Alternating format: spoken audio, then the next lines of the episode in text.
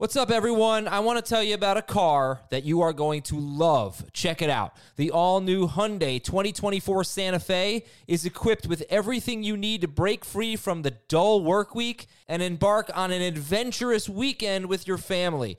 The all new Hyundai Santa Fe's features like available HTRAC all wheel drive, standard third row seating. I love that. Available dual wireless charging pads ensure that you can take on any adventure. So let's say you're ready to take the family on a camping trip or something like that. The Santa Fe is perfect for you. You've got all wheel drive. You can load everyone up in the third row. It's time to start being adventurous, and you need the right car, and that's the Hyundai 2024 Santa Fe. Learn more about the all new Hyundai Santa Fe at HyundaiUSA.com. Call 562 314 4603 for complete details.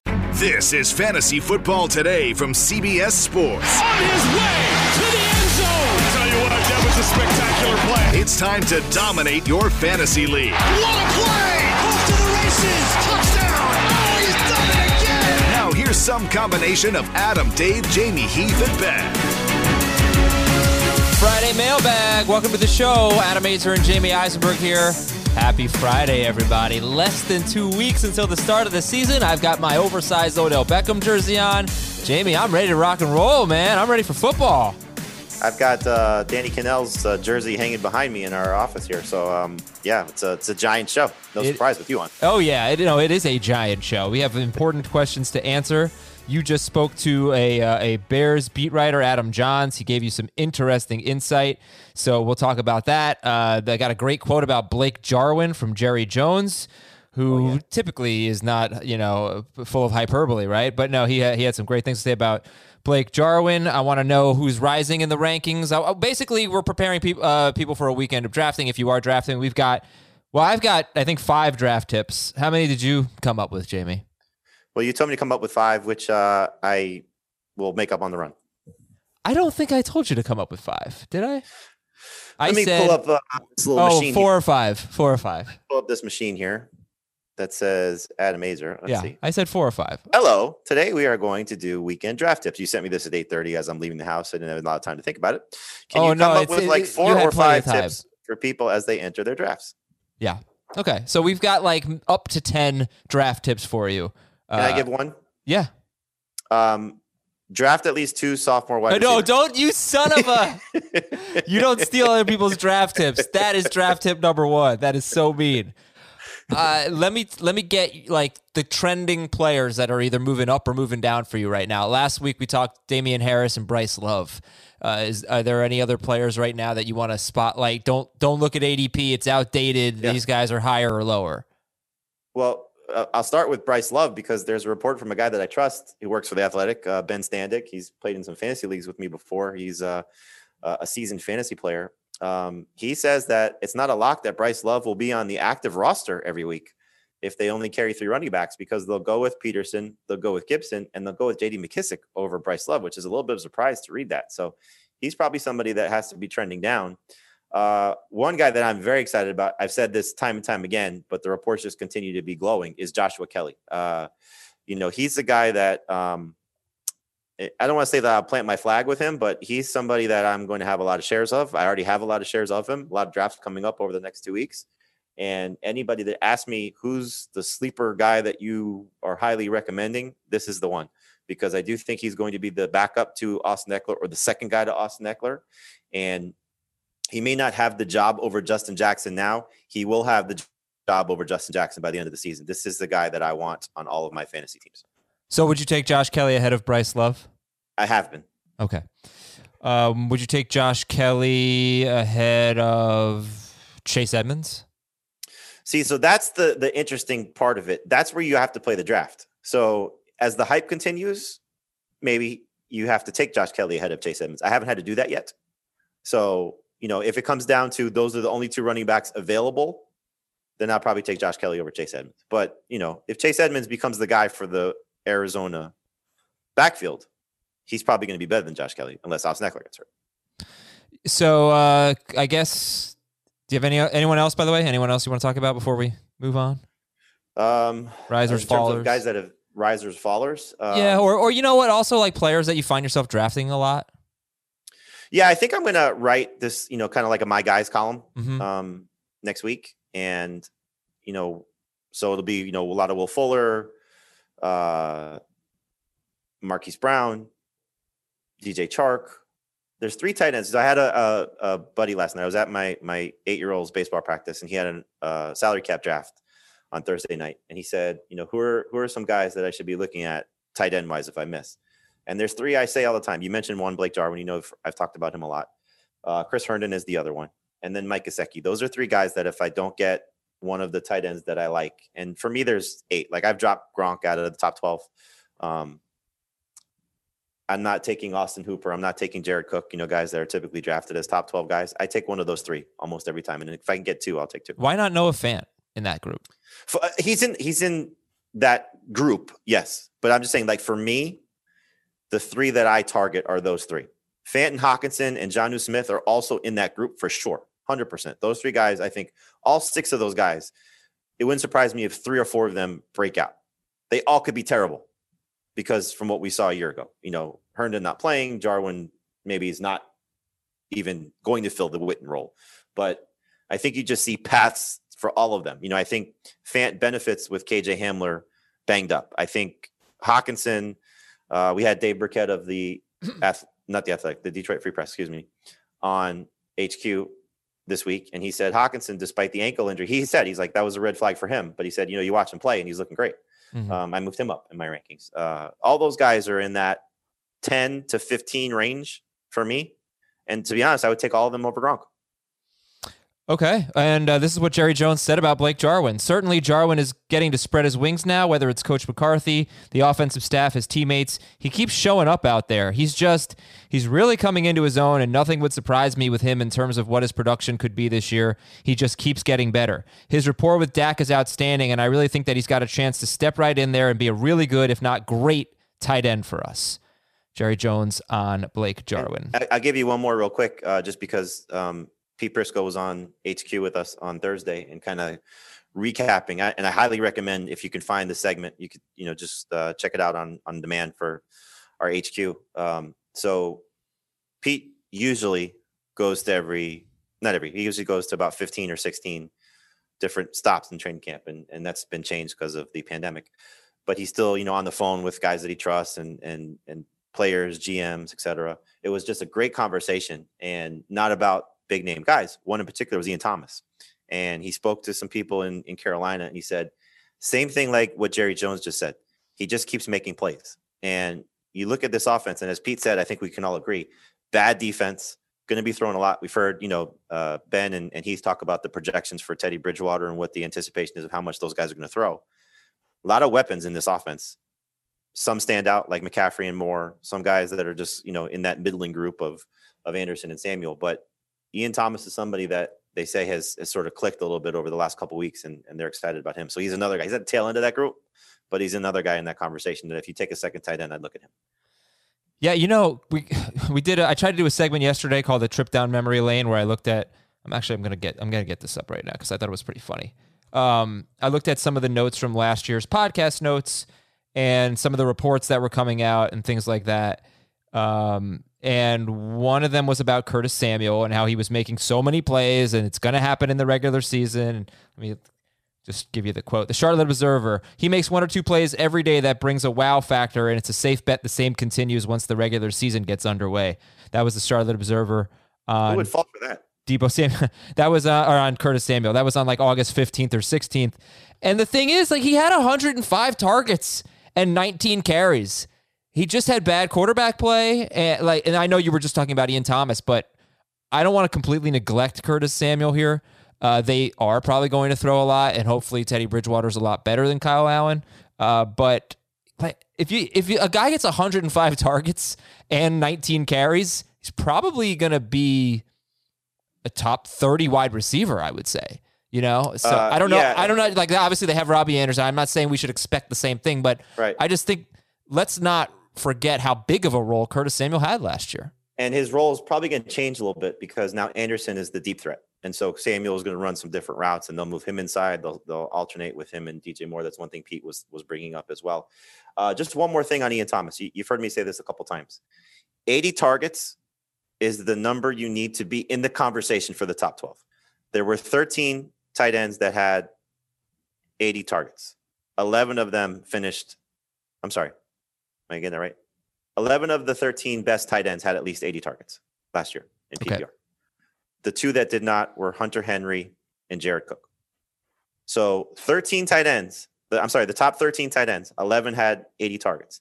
Now, again, you've brought this up and it's a great point. Do you want to be in the 11 through 13 range or do you want to be in the top eight, let's just say? But at least you get in the conversation, right? Yeah. And that it's like you want to, uh, if you, I, I don't know if you've watched Hamilton yet, but you want to be in the room where it happens, right? So I have not. if you, if you want to be in the, at the party, get to that 80 target number. Well, you know what? Who had 80 targets last year?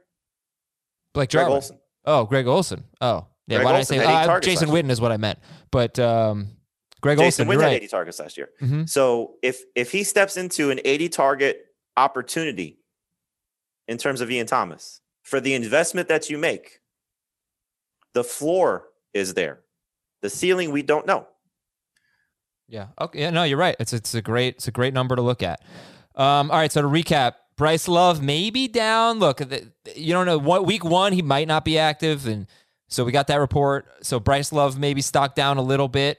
Still worth a late, like a flyer, right? Though still, yeah. So long term, that that same buddy of mine, he he, you know, I told him some of the guys to look for late in the salary cap, and he got Bryce Love and, and Josh Kelley. He also got James Conner, and so he sent me a picture of his roster this morning. And he said, "Should I drop anybody for Benny Snell, who's another guy getting some hype as clearly the second guy? He's he's past Anthony McFarland if there was any concern."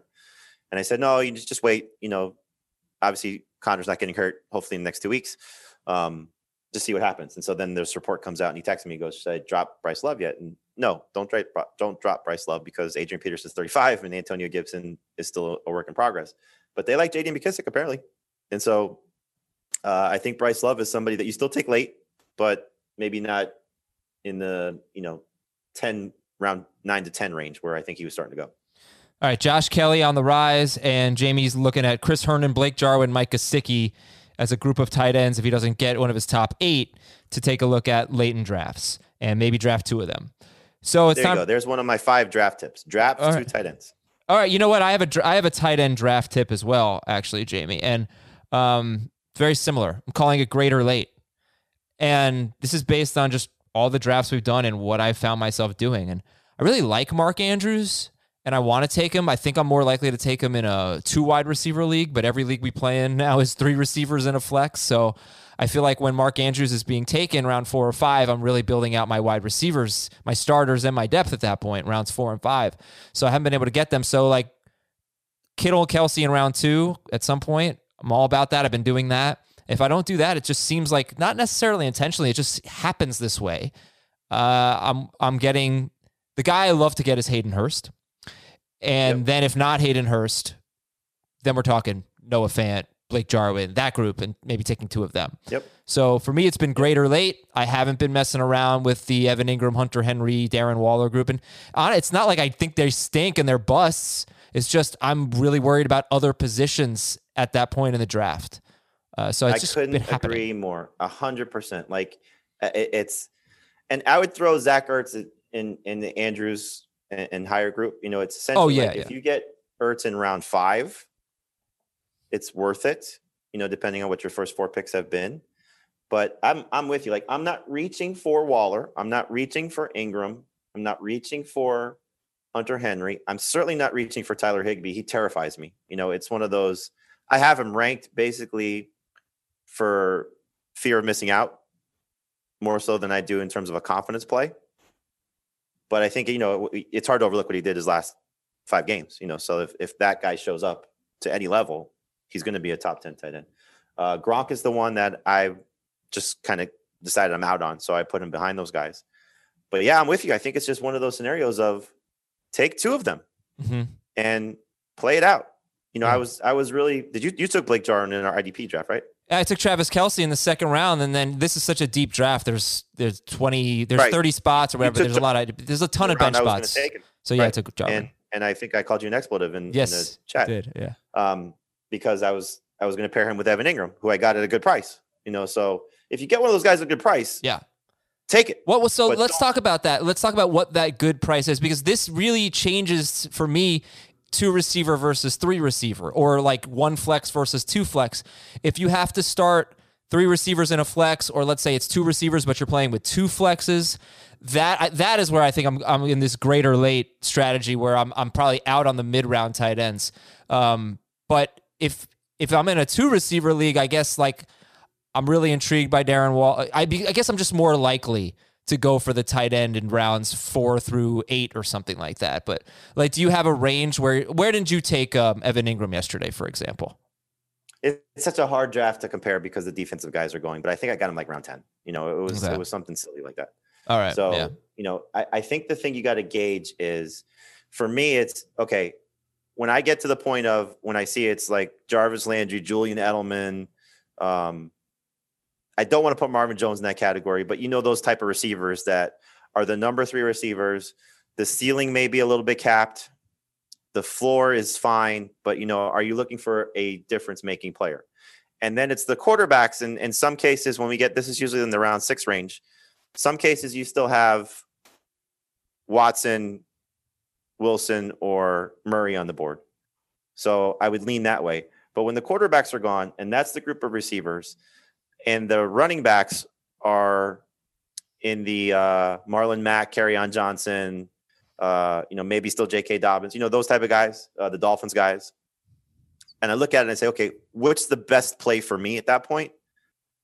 Then is when I pull the trigger on uh, Engram or Waller or Henry if they're still there. okay, all right, great stuff. That's when I that's, that's when I buy into that group. What I would like to do is wait another round and get Hayden Hurst personally. Okay, great. Um, do you you want me to go or do you want you to go with with another tip? Go ahead, you can go. All right. The strength of the fantasy draft appears to be the rounds three through five wide receivers.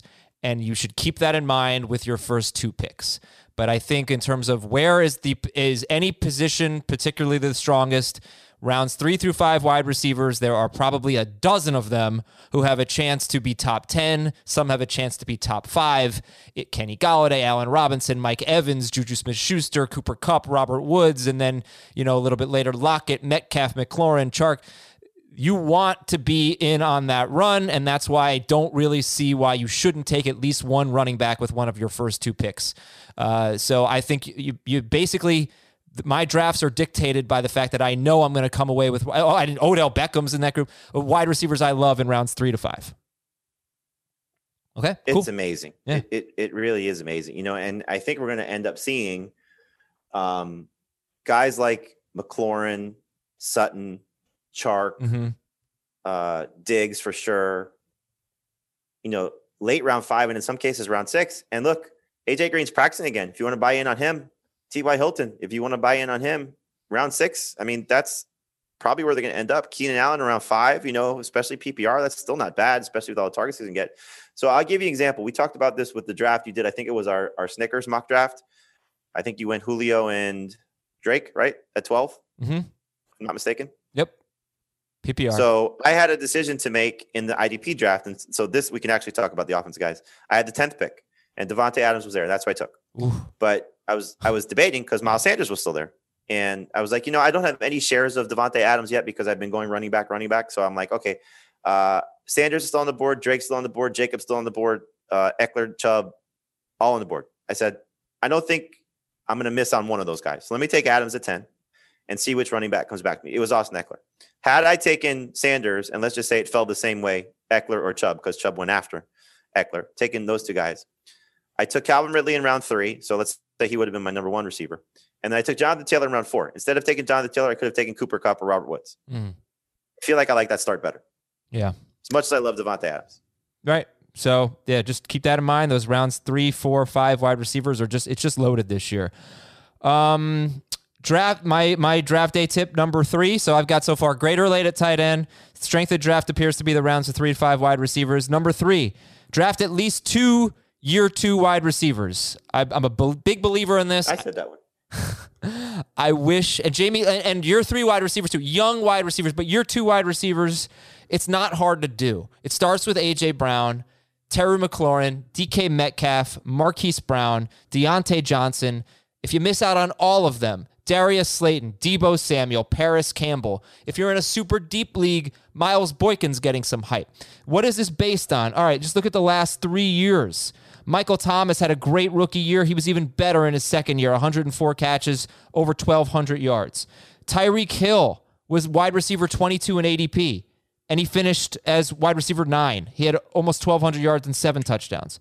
Robbie Anderson was wide receiver 57 in ADP that year, and he finished as wide receiver 18. The next year, Juju Smith Schuster was a mid round pick. He was wide receiver 18 in ADP. He finished with 1,400 yards and seven touchdowns, wide receiver eight.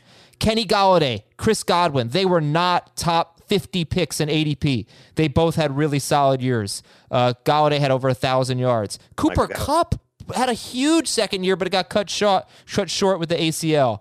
And then obviously last year, DJ Moore, DJ Chark, Courtland Sutton, Michael Gallup, Calvin Ridley. These year two guys are breaking out. Try to get at least two of them. Uh, that's number three. Right. Num- and and yeah. you know, I obviously no, I was gonna say I, I talk a lot about the third year receivers, but that's it, it's a building process. Yeah. You know, so when they when they have these good second years, sometimes they have a better third year, but you know, you want to get in on it when it's on the rise, especially if you're talking about like some keeper league implications. You know, if you could get a guy with a mid round pick and then he blows up and you have him at that value going into year three when hopefully he even gets a, a little bit better. Sure. Yeah. Year two and year three for wide receivers are big breakout years. I- I'm gonna I'm gonna piggyback off that with something similar, but not about the second year wide receivers. And and this is something we talk about a lot. Don't be afraid of this is a tip. Don't be afraid of league winning guys if they have a bad track record, but the situation is good. And you know the guy I'm going to talk about, and that's Will Fuller. Oh, So, okay. I didn't know who you were going to talk about. It's it's not just him in particular, but it's guys that you know, Marquise Brown, for example, uh, Diontae Johnson, for example. I know you mentioned those two guys in particular, but they have scenarios at play with them that you look at and say, can they be league winning type of guys? Will Fuller, obviously, with the injury situation. Marquise Brown, are they going to throw enough? Is he big enough to be a number one type of guy? Uh, Diontae Johnson, is he the second guy? Is he the fourth guy? You know, Chase Claypool's having a, a good camp, and, and James Washington's been there, and Johnson's been in this uh, in this you know uh, injury situation that he's been you know for for a few days. Uh, Deebo Samuel is, and, and when I say league winner, it doesn't have to be a top ten guy, but somebody that you could end up like like Robbie Anderson for for example, what you said, the 57th player off off the board Yeah, a few years the ago. top 18 player by the end of the season, right? It's Mhm. it's it's those type of guys that you could just say I'm starting them every week, and I paid nothing for them. I I- I got them at at reasonable prices. Now Will Fuller's not a reasonable price in round seven or eight, depending on how far he goes. But if he hits to the level that I think he could, and a lot of people think he could, he's going to be a top 10 wide receiver. So yeah. Who? So who else you know, is in this? Is in this group? Like Mecole Hardman, maybe. Right. Those, those guys need injuries. I'm just talking about guys that don't need injuries. But yeah, I mean, uh, Chase Edmonds is is a good one. Tony Pollard, uh, Alexander Mattison. You know, you want these guys on your on your roster. You got to be patient in some cases with these, you know, running backs. But if they hit, they're they're great. I, I'm, I'm I was more looking at the guys that are, you know, uh, because the counter argument to that is uh, Will Fuller's always hurt. Diontae Johnson, what's role is he going to play? You know, and and maybe I'm playing off of comments from my colleagues. You know, Dave's not a Will Fuller guy because the injury track record. He's not a Diontae Johnson guy because he sees a crowded receiving court. You know, those type of uh, counter arguments to these type of players. Yeah, right. It's all about it's all about cost for sure. Okay. Um, here's another tip from me. Round six for QBs three through six. It feels like the. Remember what happened yesterday? By the way, how did you not comment on that with Kyler Murray? My comments. With- That you wanted Kyler Murray. you didn't see those? Did I? I am you. him? I said, okay. One I one want to. away? I like about four picks before me. Before I was up, I said to you, I want to draft Kyler Murray so badly, like more than I've ever wanted to draft a player at a particular spot ever. And then I said one more pick, all in caps, and then right before I went, Jake Seeley took Kyler Murray. I, I, was- yeah, I didn't see the lead up to it. I just saw the whole thing, so oh, it was God. hard to it was hard to get the gist of what you were doing. So And then I wrote, I literally can't even. Um, yeah, so I don't know how realistic it is. They, they're going, it seems, at round five, the Dak, Russell, Deshaun, Kyler group. But to me, like round five, fine. And maybe this is another like two receiver versus three receiver, two flex versus one flex thing. Um, I think Jamie, as you do more drafts, especially ones that count, you figure out the players that you really, really like, and it's Kyler Murray for me. Mm-hmm. Uh, obsessed with him. I might have to start taking him in round five. I don't necessarily want to, but I might have to. But if I can get him in round six, it's a no brainer. I don't even care what my team looks like. Uh, it's a no brainer. That's the that's the range for range for me. Uh, round six for those four quarterbacks. So Prisco spoke to some people out in Arizona, and they're just over the moon for him. That he's first one in, last one out. Put on some weight, you know, muscle, and really connecting with Hopkins. Uh, in that same conversation, he, you know, Pete said they they they told him, you know, Hopkins is doing a good job, but don't expect 150 targets. Um, and then my last tip would be prepare for injuries. And I think this is this is really pandemic related. Prepare for absences due to COVID, but also uh, what we what Vic Fangio said about all the soft tissue injuries that his team has had more in like eight days of this year's camp than all of training camp, preseason, uh, and like OTAs combined, or whatever he said. But in baseball, pitchers are have dropping. we settled like on the amount of? Have we settled on the amount of IR spots that we should tell people? No. Three, five. Well, the tricky thing for me is like, what what's who goes on the IR? Anyone who's injured or just COVID? Um, the way I've done my leagues is COVID related absences because I think it's just such a weird situation that we're going to deal with for the first time and short term IR. So, like, you know, don't, I'm not going to make somebody, if we're going to put an IR spot out there, you know, if somebody misses eight games, they can hold them. Yeah. Okay. And, and you know, keep, keeper leagues and whatnot, they can put IR guys on, on that spot. Yeah. Which But I, I, I don't usually do with keeper leagues. Dynasty is different.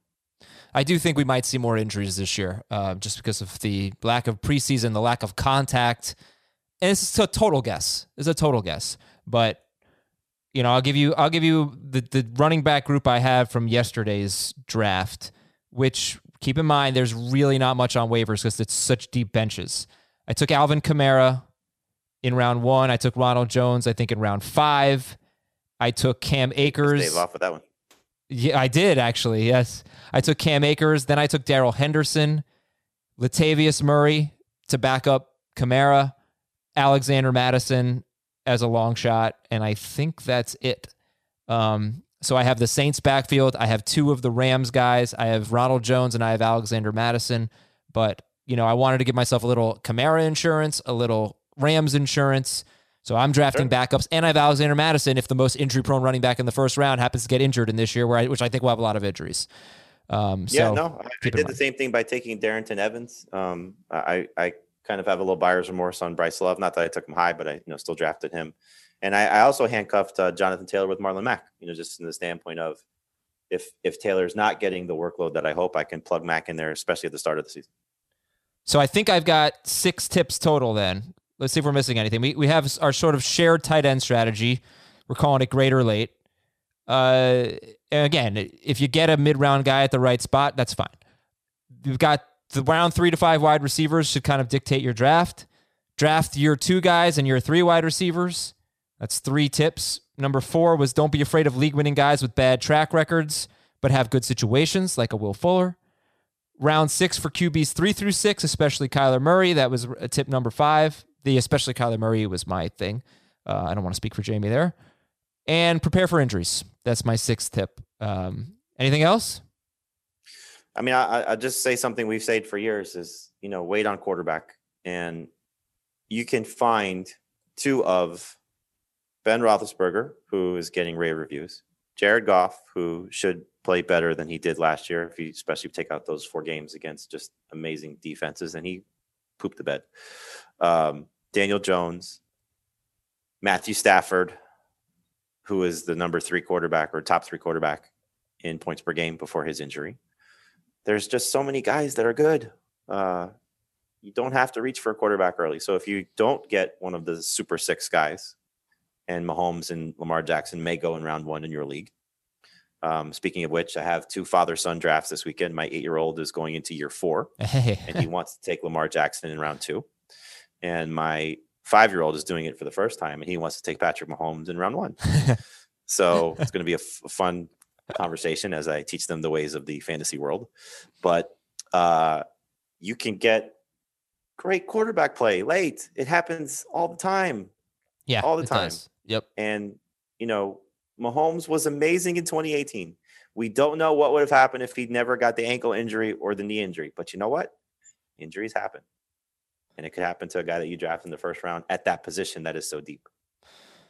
All right. We've got Apple Podcast questions and emails to read. We've got a spot in the Podcast Listeners League that's uh, up for bid on eBay. Schrager, you want to tell everybody how to find it, what to do? Yeah, the link will be in the episode description, but we, as we did last year, are giving away a ton of cool things in the eBay store. As part of the draftathon, you could have a Zoom call with Jamie. Adam can announce the first round of your draft. But the coolest thing is you can be in the listener league. The starting bid's $100. We hope to raise a ton of money for St. Jude. So that link will be in the episode description and we'll be tweeting it out. It'll be in the Facebook group, but it's an awesome way to join the listener league. Yep. The draftathon is Wednesday. Uh, Wednesday, yeah, Wednesday night, uh, 6 to 8 p.m. on HQ, 8 to midnight Eastern on Twitch, twitch.com slash FF today. And we're raising a ton of money for St. Jude, and we really want you to be a part of it. Our draft kit is out if you want it. CBSSports.com slash kit. Get ready for your draft. Parlay Pick'em is a really fun game you can play on CBSSports.com. Go to CBSSports.com slash parlay. you can win big time cash prizes. We're giving away over $40,000 cash with CBS Sports Parlay Pick'em. It's your chance to win, and it's completely free to play. Just correctly pick five games against the spread, answer a couple of tiebreaker questions, and you could win cash every week, starting with $5,000 to the week one champ. CBSSports.com slash parlay. We're going to take a quick break. We have just a few news items, and then we've got your emails, your questions right after this. Robert Half research indicates 9 out of 10 hiring managers are having difficulty hiring. If you have open roles, chances are you're feeling this too. That's why you need Robert Half. Our specialized recruiting professionals engage with our proprietary AI to connect businesses of all sizes with highly skilled talent in finance and accounting, technology, marketing and creative, legal, and administrative and customer support. At Robert Half, we know talent. Visit RobertHalf.com today. Back with your news and notes, and then we'll get to your questions. So Saquon Barkley and Sterling Shepard, they they said they haven't ruled out sitting out games in response to the Jacob Blake shooting. We're of course seeing that in all the other sports around the country. And uh, I don't think if if this happens, I don't think it would be exclusive to one team. So I'm not sure, Jamie, what to what to make of this right now. I don't think it's going to change anyone's draft strategy, but we did get some questions about it, so I thought I'd bring it up. Any any fantasy spin on it? Well, I mean, No, no, no. I mean, like, I- uh, no, I- I know no, no saying. Yeah, fantasy spin. uh, you know what? I'm not going to make yeah. you answer that. Uh, just look. we'll I, I wouldn't. I wouldn't let any social situations dictate how you're drafting because you said it best. If it's going to be to one team, it's going to be to every team, and the players have a right to do what they want to do. Uh, so treat your drafts, non-injury related scenarios, as you would prior to uh, any of this thought getting into your head. Yeah, and I'm sorry for phrasing that in such a like a inelegant way. Um, my least favorite part of this is is like addressing these national issues, which has been the 2020 summed up. So uh, look, uh, just support. I support uh, these actions, and I just I hope we can make things better out there. Jamie spoke to Adam Jahns, who covers the Bears for the Athletic, and what did he tell you? So we touched on, you know, clearly uh, uh, the the the big topics of the Bears this week in this training camp. Uh, with David Montgomery's injury, he said, you know, two to four weeks. They're still hopeful to get him back for Week One, but he doesn't expect it to be a long term injury. And when he does come back, you know, he said prior to the injury, they were looking at him as a, and this is a reporter clearly, uh, 275 carry guy. You know, he said he didn't think 300 carries, but you know, he's looked really good in training camp, and so it's a unfortunate setback for a guy who I thought was going to have a bounce back campaign. So.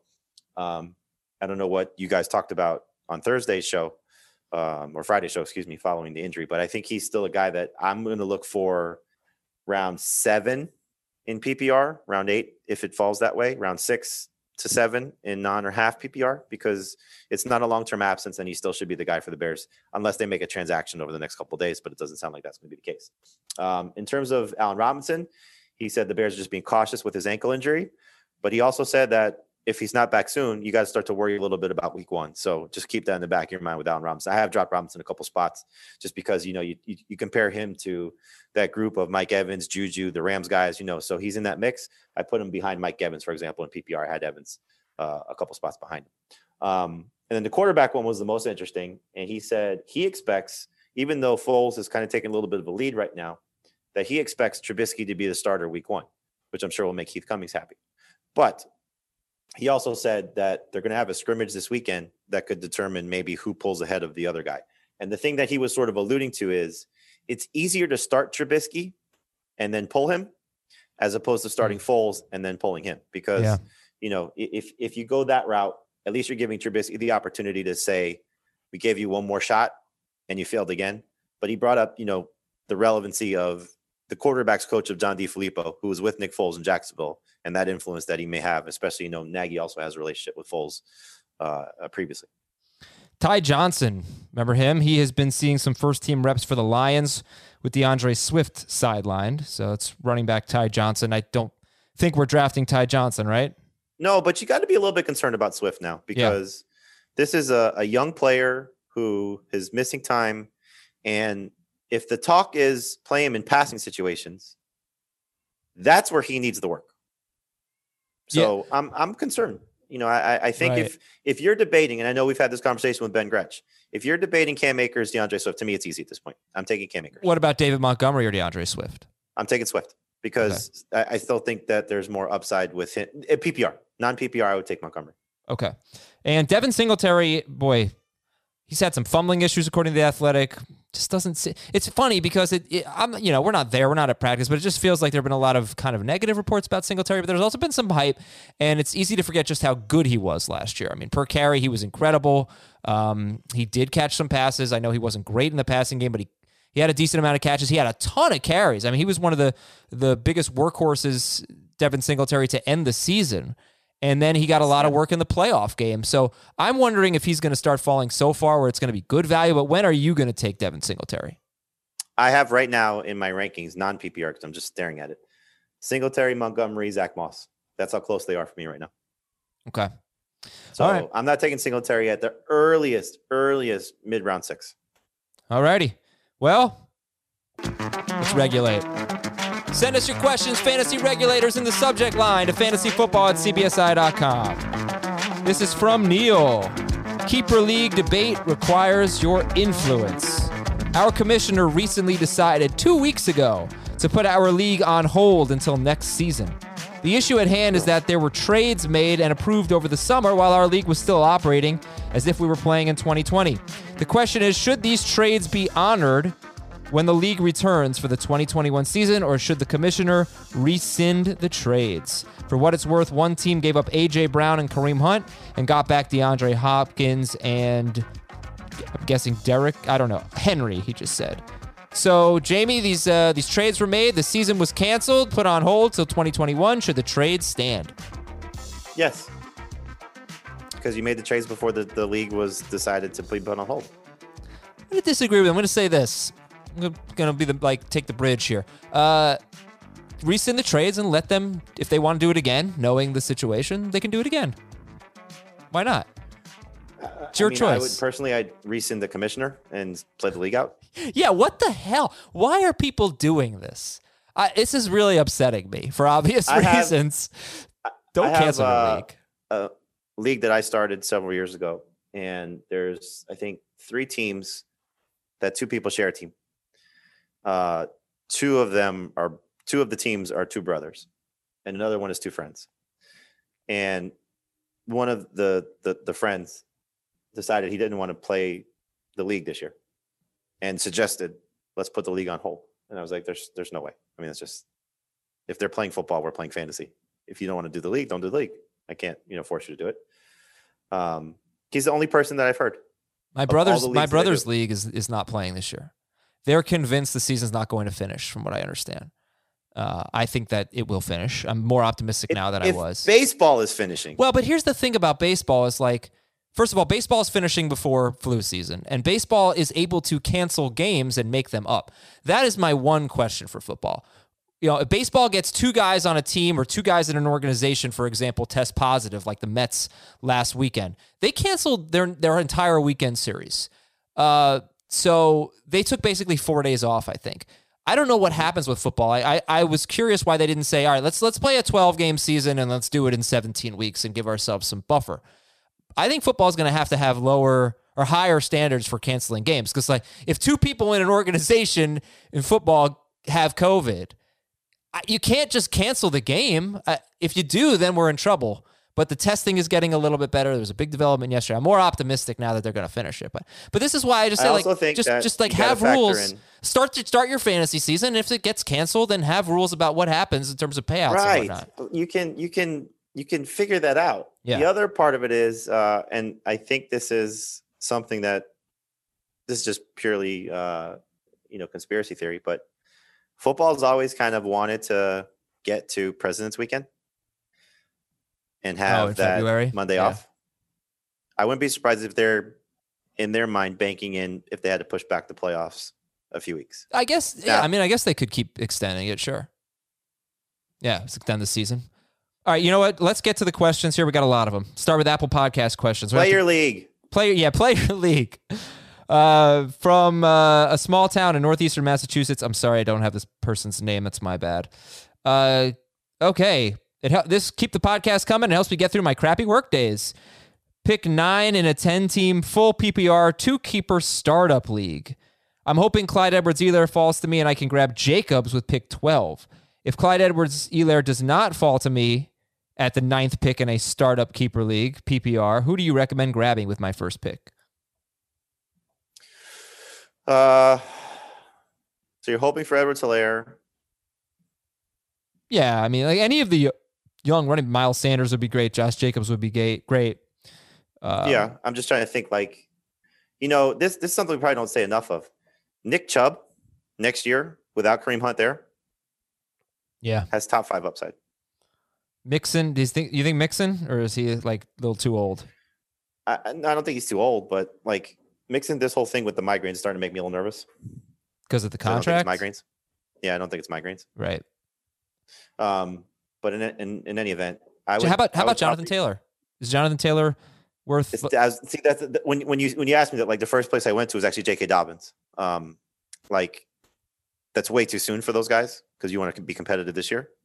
But I think like Jacobs, Chubb, Sanders, all three of those guys are the probably the trio I would look for. And if you can get two of them, especially since you're picking at the back end of round one, um, that's where I would look. This is from Nick in California. I just drafted a 10 team league. I'm not comfortable with my last two picks, Allen Lazard and Robbie Anderson. Should I drop one of them for Brady, Ryan, Wentz, even though I have Lamar Jackson? I would probably drop Robbie Anderson for one, and then you know should a Jackson get hurt or b one of those guys has a blow up game, try and trade them. So uh, if those quarterbacks are available, you said eight team league, 10 team league, Wentz, Ryan, league. Brady available. so I'd go look to see if Josh Kelley was available first. Yeah, I mean, honestly, I'm not sure Lazard needs to be owned in a 10 team league. Um, Mhm. One thing we don't talk about is like, yeah, you may not need Brady, Ryan, or Wentz, but it's not a horrible idea to keep him, keep those guys away from your opponents. You know, so you don't have So- to play against them. So I, I would definitely is- drop this is Robbie Anderson. I might drop both guys. This is something that you run into with 10 team leagues, and in some cases, if you have a really good 12 team draft or salary cap scenario. So, our salary cap league, I don't know if you guys talked about this. Um, my team, I took a very balanced approach, and my two worst players right now are Mike Gesicki and Jared Goff. When am Mhm. I going to drop those guys if they play well? I can't. Yeah, I've had that. I've had that issue before with quarterback. It's like Right. I can't. I, I, just. I, I need another position. I have to drop him. He's so good. Right. It's weird. So like you you run into more so in 10 team leagues. Like you run into those scenarios in 10 team leagues. Like who am I cutting? Oh my gosh. This case it's not so hard. But I think if you're gonna drop like I would I would probably hold Lazard just in case Sure. he does have top 30 upside, because I think he does. Um but Robbie Anderson, I think it's gonna be hard for him in that offense to be consistently good. All right. Let, yeah. All right. Let's now pick it up. Here we go. From Jim in Detroit. How much does running back ranking change when rushing points are 1.5 points for 10 yards? a ton. It's a PPR league. And that's receiving too? Or just rushing? No, he just said rushing. Yeah, I mean, you want the guys that are going to be in the rushing leading category for sure. So, you know, Derrick Henry is is a little better in that department. Uh, Nick Chubb is better in that department. I, I mean, this is Um, such. a- This is like ridiculous. but this is where you prioritize somebody just at the top. You prioritize Zeke over Kamara. I, I mean, I'm not taking a wide receiver. I'm, I'm taking any running back. Okay, any running back that could get a thousand yards. That's like fifteen hundred yards in a, you know in normal scoring. So, Right. So, if but but it could be the same for the receivers. We, I, well, he didn't say that. He said rushing points are 1.5 yards. It's a PPR league. Right, but okay, so in this case, like Austin Ekeler gets downgraded, even though it's PPR. Uh, behind who though? Chubb, for example, like Yeah. in PPR, he goes ahead of Right, Chubb. right, yeah, yeah. But like Nick Chubb, to me, Nick Chubb ahead of Michael Thomas. Oh, again, unless the receivers get one and a half. Unless the receivers get-. I, oh, I sure. think to, the way I interpret this as what what changes for the backs. Yeah. Uh, okay. From Wake Up 23. How do you determine draft order? The one I always choose is draft order will automatically randomize one hour before your draft starts. Feel like it's fair across the league. So you don't want to give people a chance to prepare. Yeah, I don't I don't know. I like the randomizing, but I don't know that you need to do The it just one hour before. Give people a chance to trade, chance to prepare.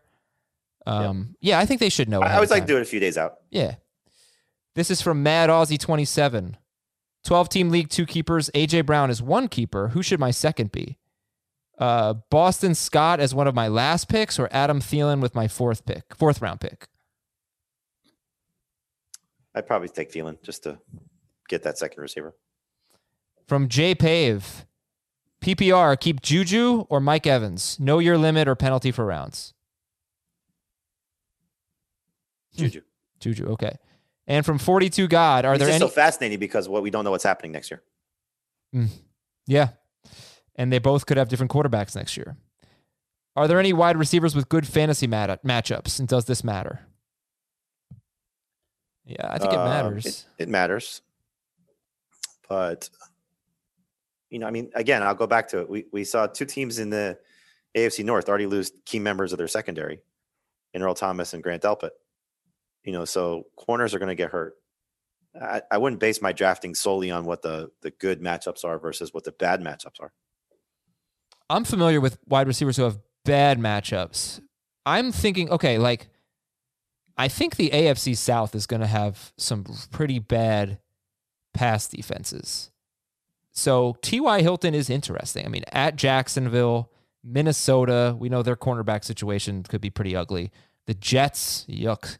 The Bears might not be easy. The Browns, they just lost Greedy Williams. The Bengals, And Delpit. the Lions, the whole schedule for every Colts seems to be really favorable. Sorry, I don't have more answers for you. Time for emails. Uh, I'm going to shorten. This is a really good email here from Matt in the Bay. I'm going to shorten it and just say this. He wants to know why we're people are kind of fading the 49ers other than George Kittle. Not a lot of love for Mostert. Deebo's kind of a late round pick. Nobody seems to give a thought to Jimmy Garoppolo, but they were one of the best offenses last year with Garoppolo coming off an ACL. Um, his first year playing full time under Kyle Shanahan. Now they got McKinnon back. He's been, they they may have upgraded at left tackle uh, with Trent Williams. Maybe. Eh, So, yeah, I mean, uh, what's your thought on this? Like, do you think that the Niners' offense is not respected enough in fantasy? Well, I mean, you have the passing game, for example, which ties in Garoppolo. Their best receiver is hurt. Like, how how much love are we supposed to give Deebo Samuel? If he's hundred percent, he's a top thirty wide receiver, no question. Yeah, let's talk So about we've that- Garoppolo though, because because we never mentioned him as like a late round pick, but Well, he, again, he just has to you know, throw we more. can't sit here and say, huh? he just has to throw more. Eh, But it's not just that. Why are we downgrading Aaron Rodgers? His supporting cast has been stripped away. Yeah, If you take away Deebo Samuel for a significant stretch, we don't know what Aiyuk is going to do. Who's battling a hamstring but but right now, you can't Jamie- just rely on George Kittle. right now, it seems like Deebo's not going to miss a lot of time. He we may don't not know even- that though. He may not miss a game. I mean, they seem pretty optimistic. He may not miss a game, and he Well, may but- have a setback and miss several games. That's the nature of that injury. Yeah, but you okay? You sure? But let's say Deebo's back in week two or three. You know, Garoppolo. The, the the reason why you would like Garoppolo is that even Nick Nick Mullens, Jimmy Garoppolo, every quarterback in this San Francisco offense under Shanahan, beginning with Garoppolo three seasons ago, and then Mullens, Yep. and then they have been among the best in yards per attempt. They Yeah, it's a a genius. They're a great offense. So if they throw more, like he doesn't, he's a statue. He doesn't run. That sucks. But he could be, yeah, sure. Throw Garoppolo in there. He could be a top twelve guy, like back end. He was 13 last year. That's So right. you know, in, in Right. terms of season production, he was the 13th quarterback. He throws touchdowns. I mean, that's the the the nice thing about it. But to me, Garoppolo and Kirk Cousins are the same type of guy. Uh-huh. They're not going to hurt you, but I don't think they're going to win you your league unless something dramatically changes. And and to say, I know you're you're reading the reports, but what are the 49ers continuing to do? Now it could be Jalen Hurd's injury. Oh Brandon yeah, it's a lot of just injuries. bringing in receivers left and right. I mean, it's it's it's pretty obvious that there's this is a position of of need for them. Yeah. Um, also, Garoppolo, it just doesn't seem like he has like top five upside, and Mostert is in a timeshare. Okay, moving on. Jim in Michigan. Why does Philip Lindsay get more love than Jordan Howard? And the question is not about Jordan Howard now, it's about Jordan Howard in the past. I looked at the first few years' stats for Jordan Howard, Alfred Morris, and Philip Lindsay. With Melvin Gordon in town, it wouldn't surprise me to see Lindsay get the same treatment that Alfred Morris and Jordan Howard got. Lindsay is in the dead zone, and I, for one, say stay away. You can. Uh, I, I think they're both in timeshares. And I think that Howard, his lack of a role in the passing game, and uh, I haven't seen this from the Dolphins, but we know it's happened in the past in Chicago and Philadelphia where they said, oh, he's going to be involved as a pass catcher. And he's never really involved as a pass catcher. Now, Matt Breida's career high is 27 catches. So it doesn't scream off the page that he's going to come in and be this big time pass catching running back. But I would anticipate, based on their skill set, that Breida's a better pass catcher and used more in that role than Jordan Howard is. So Lindsay, if you look last year, uh, four of his, Think it's four of his first seven or five of his first eight games, he had at least four catches.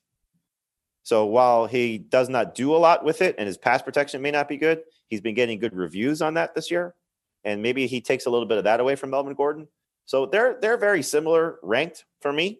Um, I would I would look at it this way: in non PPR, Howard's probably got an edge because he's probably going to lead the Dolphins in rushing touchdowns.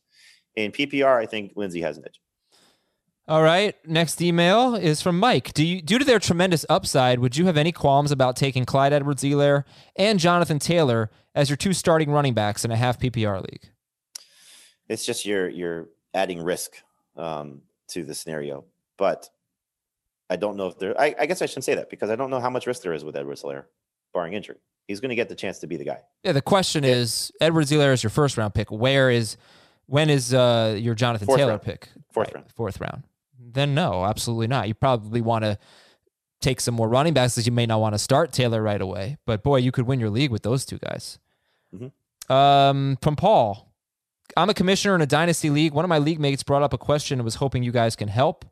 Sunday games are played as normal, matchups are decided, but there's a matchup or two that have players on the Monday night game to be decided. But what happens if the Monday night game gets canceled on Monday because of COVID? What should the protocol be if that happens? Typically, I think what we have seen with some uh, natural disaster scenarios, hurricanes and whatnot, that our scoring goes through Tuesday. I don't know what we would do if there's a game pushed back to Tuesday. For example, let's just say the NFL said we're going to play the game on Tuesday because whatever. Mhm. Um, my guess is that our system would adjust or you adjust it manually.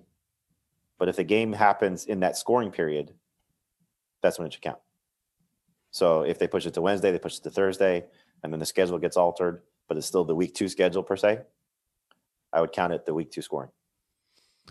As far as the way baseball's been going, um, if a game just gets canceled, like let's say the game gets canceled and then they, the, the NFL scheduled uh, some games so that teams have like common bye weeks early in the season. You know, you play teams that have a common bye week early in the year. So like, let's say uh, your game gets canceled and then they these teams can make it up on a bye week.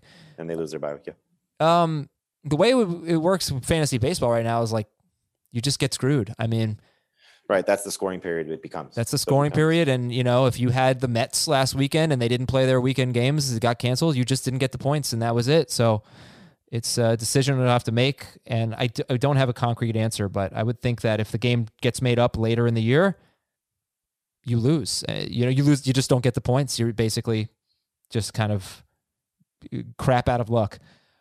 From uh, Feast in Montclair, New Jersey. dear Harry Lloyd and Seabass. Ben Schrager, you know that? Harry Lloyd and Seabass? Nope. Dumb and Dumber. I mean, you didn't like Dumb and Dumber, right? It was okay. I didn't think it was that funny. Oh, I've been listening to you guys. you guys. watch Dumb and Dumber, not Dumb and Dumber, right? Is there a difference? Yes. yes, there's there a was a very, very bad sequel. yeah, well, you know, I- That That might have been it. no, which was the you watched the the original one, right? It was the original. Okay, okay, good. But what was the second one when they were younger? Was that considered the sequel? I don't know. Was it a prequel? Or was the sequel the one that they did like a couple years ago, which I haven't seen? Look, man, I'm not watching any of them other than Dumb and Dumber. Like, I'm not watching any of the other ones. The originals is the only one, and it's great to have Schrager on here because his takes are worse than mine. Not true. So uh, I have a chance to keep Laviska Shenault for up to five years in my keeper league. I'm Love it. keeping Kittle, McLaurin, and either Shenault, Gallup, or Deebo. So would you take Shenault, Gallup, or Deebo? And it feels like he can take he can keep Shenault for longer than the others. Why does he have to make that decision now? That's a draft pick. Yeah, I You have, guess to, you have to announce your keepers before the season. I guess so. Yeah. That's weird. Um, I mean, McLaurin is an easy one. No, he's keeping Kittle and McLaurin. So it's one out of Shenault, Gallup, and Deebo. I mean, Gallup could be the number one somewhere else for all we know. I, Who would you keep? I think it's a tough decision. I would. I mean, if I have to make the decision now, I'm keeping Gallup. Okay. This is from Chris. I'm in a 10 team PPR Superflex league with no spot for a tight end. You can, they have a wide receiver slash tight end spot. So, with that said, where do tight ends go? When, when should they be drafted if you don't have to start one? Kelce and Kittle would be Kelce would be mid round two. Kittle would be late round two, early round three. Um, I kind of view them like where I draft wide receivers, where I have them ranked. Well, right but like we're taking Kelce over Hopkins, right? In a normal league. yes, Would you do that in this league where you don't have to start a tight end? yeah, I think he's going to put up similar type numbers. Do you, really? Yeah, Okay. Um, from Joe, salary cap draft questions.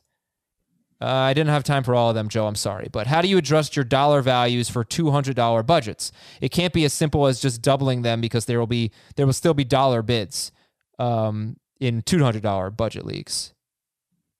So it's actually a good double point. you double the top guys. You, you double. uh, You might be able to spend a little bit more on the elite guys, right? Than just doubling their values. Because So- you, you will save money with those dollar bids in a two hundred dollar league. Because the same guys who are going for a dollar in a one hundred dollar league are going for a dollar in a two hundred dollar league. You have a few extra bucks to spend, maybe. Yes, but I think you know you still look at the top guys. Like McCaffrey is around thirty-five typically in a hundred dollar budget. All right, let's No. get one, one more here. Maybe it goes for seventy-five in a two hundred dollar budget. One more question from Russ. Um, basically wants to know who the best top ten offenses and targeting like number two and number three receivers on those teams. The Jets, Washington football team, Chicago. Yeah, the Um, Chiefs are interesting because Kelce's obviously their their number two receiver, but the Chiefs are the best. The Chiefs, what Cowboys, Ravens, who don't throw a Mhm. lot. I mean, the 49ers have a great offense, but they 49ers. just don't have a lot of great fantasy options. The Cowboys are amazing. Mm-hmm. Uh, the Saints are amazing. Uh, Falcons. I'm gonna put I'm gonna put the Steelers back up there. The Falcons, yes. Uh, I think. See, this is where it gets fun because I think we're gonna see some good offensive performances from Jacksonville and Carolina, but those aren't great skill position players in Jacksonville, for example. I don't know that they're going to be top ten offenses. I mean, Carolina. no, but I guess, think I think they're gonna throw a lot. Both those two teams. who else? Who else? The the Browns, They have the potential to be. Chargers, I don't know now with Mike Williams' injury. Giants, Eagles, Eagles for sure. Although Lions? The Dillard injury is not good. Lions. Yeah, I think so. But again, you know, we're we're talking passing games in this case. These Yeah. those, some of those teams don't run the ball very well. Bucks. Yeah. Buck should. Cardinals, Rams, they have a chance. Every every team in the NFC West has a chance to be top 10. We probably just listed half the league as top 10 offenses. All right. Thanks for your emails, everybody. Your Apple Podcast questions. If you're drafting this week, best of luck to you. We got another episode either Sunday night or Monday. You'll hear Monday morning whenever we record it. So I want to thank It'll you be all. Sunday night. All It'll right. Sunday night. Sunday night.